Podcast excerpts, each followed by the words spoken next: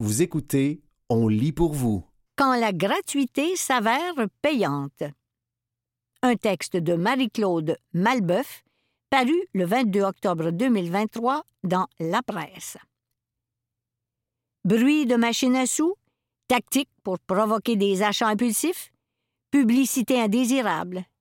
Les développeurs d'applications de jeux gratuits engrangent des profits mirobolants en infiltrant la tête des joueurs, constate Vanara Tai, qui compte 28 ans d'expérience dans le domaine des jeux vidéo à Montréal. Avec une transparence peu commune, le directeur créatif prépare un roman graphique pour révéler les stratégies d'une industrie qui reste loin des projecteurs. Car personne de l'intérieur n'a encore publié de livre pour décortiquer comment on fait de l'argent avec un jeu gratuit, dit l'illustrateur, qui a autorisé la presse à en publier quelques extraits. La presse a publié la semaine dernière les résultats d'une enquête montrant que des dizaines de jeux gratuits initient les enfants aux jeux de hasard et d'argent très addictifs. Comment en est-on arrivé là? Tout a commencé sur Facebook en 2009 avec le jeu Farmville qui faisait entendre des sons de machines à sous. De petits malins ont compris que ça donnait envie aux joueurs de continuer, parce que c'était très valorisant. Les compétiteurs ont transposé ça sur appareils mobiles, avec des feux d'artifice, etc. Mais la symbolique des casinos est beaucoup plus exploitée aux États-Unis et en Chine qu'au Québec, où les concepteurs de jeux sont plus consciencieux. À quel point le marché des jeux gratuits est-il lucratif? Les milliers de jeux qui ne percent pas le marché rapportent très peu ou rien, mais les gros jeux gratuits rapportent facilement plus de 100 millions de dollars par an. Pendant la pandémie, l'argent se ramassait à la pile. Quand j'ai vu nos revenus après trois mois, j'ai pensé qu'il y avait une erreur. Ils ont chuté de façon draconienne lorsque les gens se sont remis à sortir et à dépenser ailleurs. Mais ça reste un énorme marché et tout le monde essaie d'obtenir sa part du gâteau. Qu'est-ce qui rapporte le plus? Les achats en cours de jeu sont très payants, même si seulement 1 à 3% des joueurs en font. Les joueurs engagés dépensent quotidiennement entre 10 et 20 dollars par jour. Certains joueurs, qu'on appelle des baleines, dépensent sans compter ce sont en général des gens qui veulent se classer premier, quoi qu'il arrive. J'ai déjà cru qu'un gars s'était fait pirater sa carte de crédit parce qu'il avait versé 10 000 dollars en un week-end pour acheter tous nos dragons. Qu'est-ce qui fait basculer les joueurs vers la dépense? On peut savoir ce qu'un joueur fait à la minute près s'il a regardé une promo, s'il a acheté quelque chose. Après plusieurs refus, on lui présente une offre spéciale en lui donnant une heure pour se décider. Ça arrivera à des instants clés, quand il se sent euphorique parce qu'il vient de gagner ou qu'il lui manque seulement quelques points. Une fois qu'il a goûté aux avantages que ça procure, retomber dans un jeu très lent sera très désagréable et il n'hésitera plus à payer 5 dollars pour retrouver son confort. L'espace entre deux achats se réduira ensuite tout le temps. Comment suivez-vous les joueurs? On insère des marqueurs dans nos lignes de code informatique. Ça nous permet de suivre tous les joueurs d'un coup, ou par pays, ou tranche d'âge, etc., pour analyser leur comportement. Si une personne est connectée à Facebook, on pourrait même voir son adresse courriel, son numéro de téléphone, ses amis et tout ce qu'elle partage, à moins qu'elle ait coché tout ce qu'il faut dans son profil. Mais ça ne nous serait pas utile de le savoir, car on s'intéresse au groupe. Puisque les achats rapportent autant, pourquoi la majorité des jeux affichent-ils en prime autant de publicité? Les fournisseurs de pubs paient de quelques sous à quelques dollars par milliers de vues, et ça permet d'aller chercher des millions de dollars additionnels par an. De petits studios inondent le marché avec des jeux fast-food développés en quelques semaines et vite abandonnés par les joueurs. Ils se font bombarder de pubs pour rapporter le plus d'argent possible en peu de temps. À l'inverse, les grandes entreprises peuvent mettre 80 personnes sur un jeu pendant deux ans. Après, elles font tout pour retenir les joueurs et limitent la pub pour qu'ils ne désinstallent pas le jeu avant de faire des achats et d'amener des amis. Les jeux de la Chine et du Japon contiennent plus de pubs et nous arrivent tels quels. Comment justifier que des jeux pour petits affichent des publicités de casinos ou de jeux pour adultes? Les concepteurs de jeux ne contrôlent pas et ne voient pas la pub que leur envoient les fournisseurs. Ils nous donnent un bout de code qu'on va intégrer au jeu. Certains lots de ressources sont très onéreux. Mettez-vous des limites? Dès qu'on a vu apparaître des lots à 150, 200 ou 250 US, tous les compétiteurs se sont dépêchés d'en offrir. C'est Apple qui a mis fin à l'escalade, en imposant une limite de 100 dollars US par achat. On a déjà vendu un mammouth virtuel à 100 dollars en pensant que personne ne l'achèterait. Mais de nombreux joueurs l'ont fait. Est-ce que les lois changent quelque chose? Pas tellement. La loi européenne permet aux joueurs d'obtenir les données recueillies à leur sujet, de les faire effacer et de ne plus être suivis. Deux développeurs ont travaillé trois ou quatre mois à temps plein pour ajuster nos codes. Mais finalement, rien. On a reçu zéro demande de l'Europe ou d'ailleurs. On s'est aussi conformé à la loi américaine sur les lots aléatoires. Si le joueur appuie sur un bouton avant de miser, il peut maintenant découvrir ses chances de tomber sur tel ou tel lot. Mais même quand elle ne dépasse pas 0,0004 ça n'a pas fait baisser nos ventes. Que peuvent faire les parents pour protéger leurs enfants? Quand des parents disent que leurs enfants sont trop sur les écrans, mais leur en donnent au resto pour qu'ils restent tranquilles, c'est incohérent à mon avis. Ils ne doivent pas attendre que leur enfant joue huit heures par jour avant de réagir et doivent au minimum bloquer les achats sur leur téléphone ainsi que les notifications et le tracking dès l'installation d'un jeu. C'était Quand la gratuité s'avère payante. Un texte de Marie-Claude Malbeuf, paru le 22 octobre 2023 dans La Presse. Travailler ailleurs pour se découvrir soi-même. Un texte de Pierre-Luc Racine, paru le 30 octobre 2023 dans le magazine Urbania.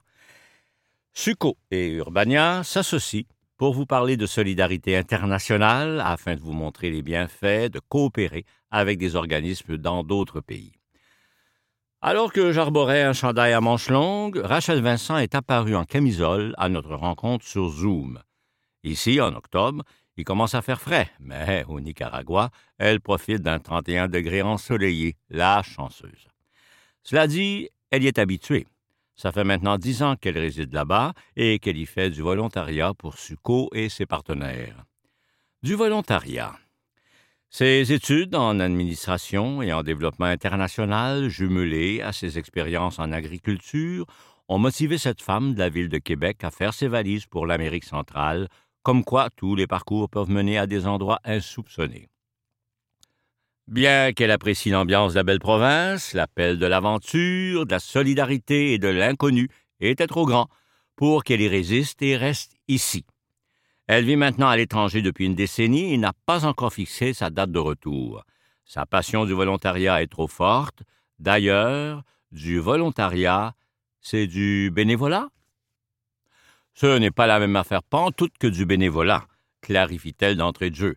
Du volontariat, c'est rémunéré et basé sur des expertises précises comme les communications, l'agriculture, l'environnement et bien d'autres. Rachel est donc arrivée au Nicaragua il y a dix ans avec un autre groupe d'entraide internationale. L'année suivante, elle repartait avec SUCO pour un projet en collaboration avec l'Institution de formation technique du Nicaragua, dont l'objectif était à la fois simple et compliqué, former 2000 jeunes du nord du pays en agroécologie. Je dis toujours que ce type de travail consiste à communiquer avec tous les acteurs impliqués dans le projet à propos de ces différents éléments afin de déterminer les besoins, d'analyser les difficultés, de voir comment ces dernières peuvent être surmontées et de systématiser les bons coups. J'ai fait ce travail pendant trois ans, de 2014 à 2017. C'était un défi sur plusieurs plans pour la coordonnatrice générale qu'elle était. Ce serait compliqué à accomplir au Québec alors imaginez, avec des barrières de langue et de culture. Mais c'est justement ce genre de défi qui attire Rachel. Où en est-elle maintenant? Je suis revenu à SUCO comme coopérante et actuellement je suis coopérante en développement organisationnel pour le partenaire Association Tierra y Vida, dont la mission est de faire la promotion de l'agroécologie à Carazo, dans le sud du Nicaragua. Mon rôle consiste à appuyer ce partenaire dans la formulation de projets, dans la révision de son plan stratégique et dans la mise en œuvre d'un plan de développement d'activités d'autofinancement.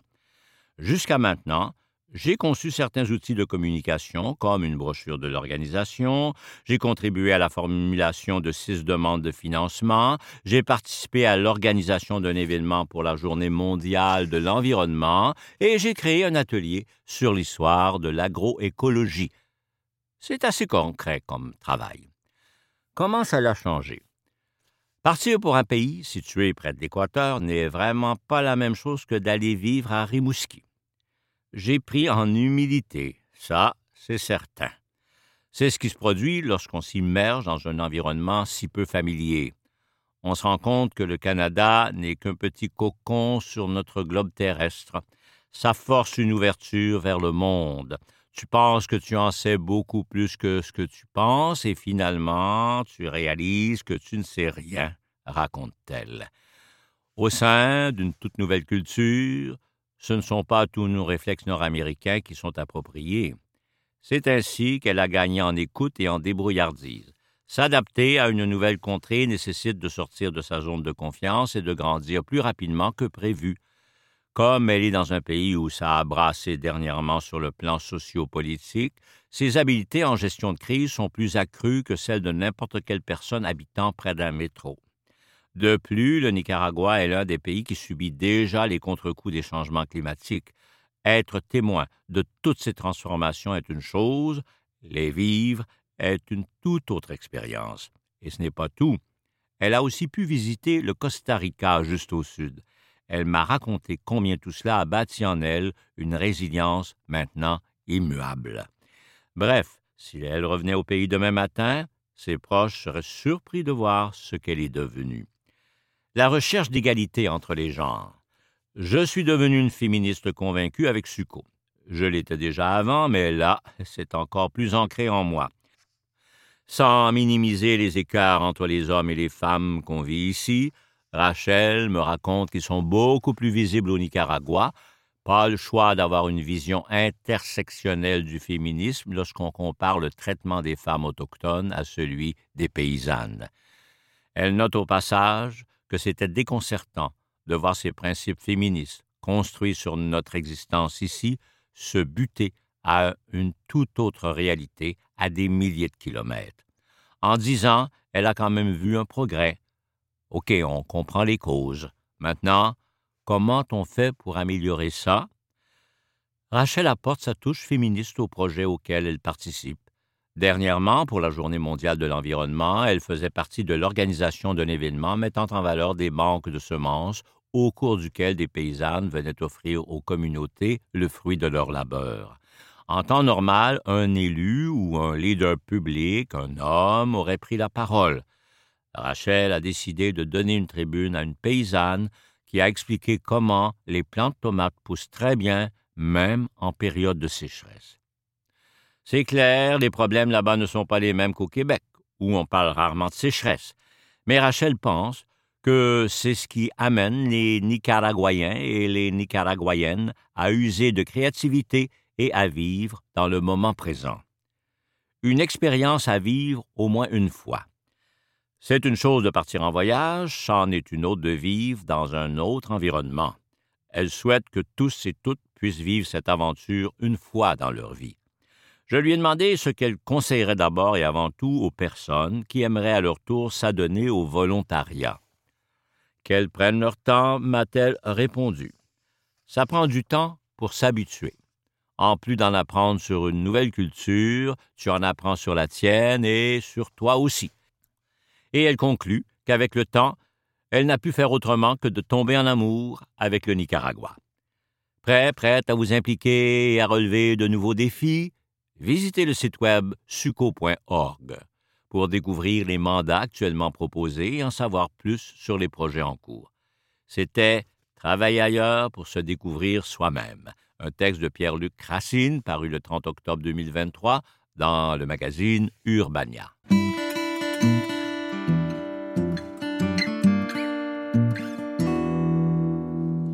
L'importance de l'éducation. Un texte de Vincent Brousseau-Pouliot, paru le 22 octobre 2023 dans La Presse.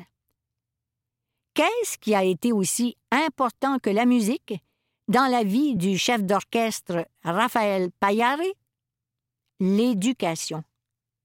Le directeur musical de l'Orchestre symphonique de Montréal, OSM, ne serait pas devenu un grand chef d'orchestre sans le système d'éducation publique du Venezuela, son pays natal. Il a découvert la musique sur le tard grâce à El Sistema, un programme d'orchestre dans des écoles secondaires publiques du Venezuela. Sans El Sistema, la musique ne serait jamais devenue une passion dans ma vie, me dit Raphaël Payare détendu et sympa devant un café et un bon repas au resto Le Méac à Montréal en ce midi de septembre au lendemain du concert inaugural de la saison de l'OSM. Notre maestro n'a pas le parcours typique d'un chef d'orchestre. Il n'a jamais touché à un instrument de musique avant l'âge de 14 ans. Intrigué par son frère aîné qui joue de la musique, il s'inscrit à El Sistema, un programme unique en son genre. C'est gratuit. C'est ouvert à tous les ados, dans les écoles participantes. Il n'y a pas d'audition. Tu veux faire partie de l'orchestre? Tu en fais partie. Aussi simple que ça.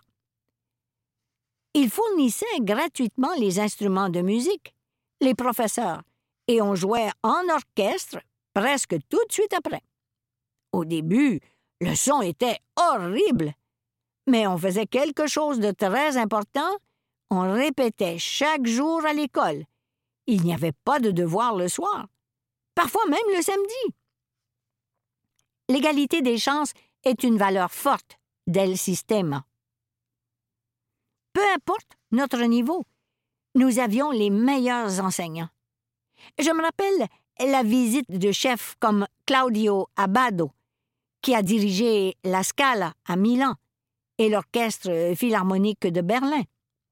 On faisait l'expérience de la musique de haut niveau ça finit par rentrer dans votre système, se souvient Raphaël Payare. Directeur musical de l'OSM depuis l'automne 2022, Raphaël Payare veut donner des cours mémorables dans sa ville d'adoption. Mais il veut aussi en faire davantage pour l'enseignement de la musique à Montréal, en s'inspirant, entre autres, de ce qu'il a connu. Un El Sistema à la Montréal, résume-t-il. Depuis 2016, l'OSM offre, en partenariat avec l'Université de Montréal et le Centre de services scolaires de la Pointe de l'Île, des cours de musique aux enfants de maternelle de l'école Saint-Rémy à Montréal-Nord. Qu'est-ce que Raphaël Payare et l'OSM nous préparent? Le chef, à l'enthousiasme contagieux et aux cheveux distinctifs, a manifestement quelque chose derrière la tête. Je ne suis pas sûre si je peux en parler.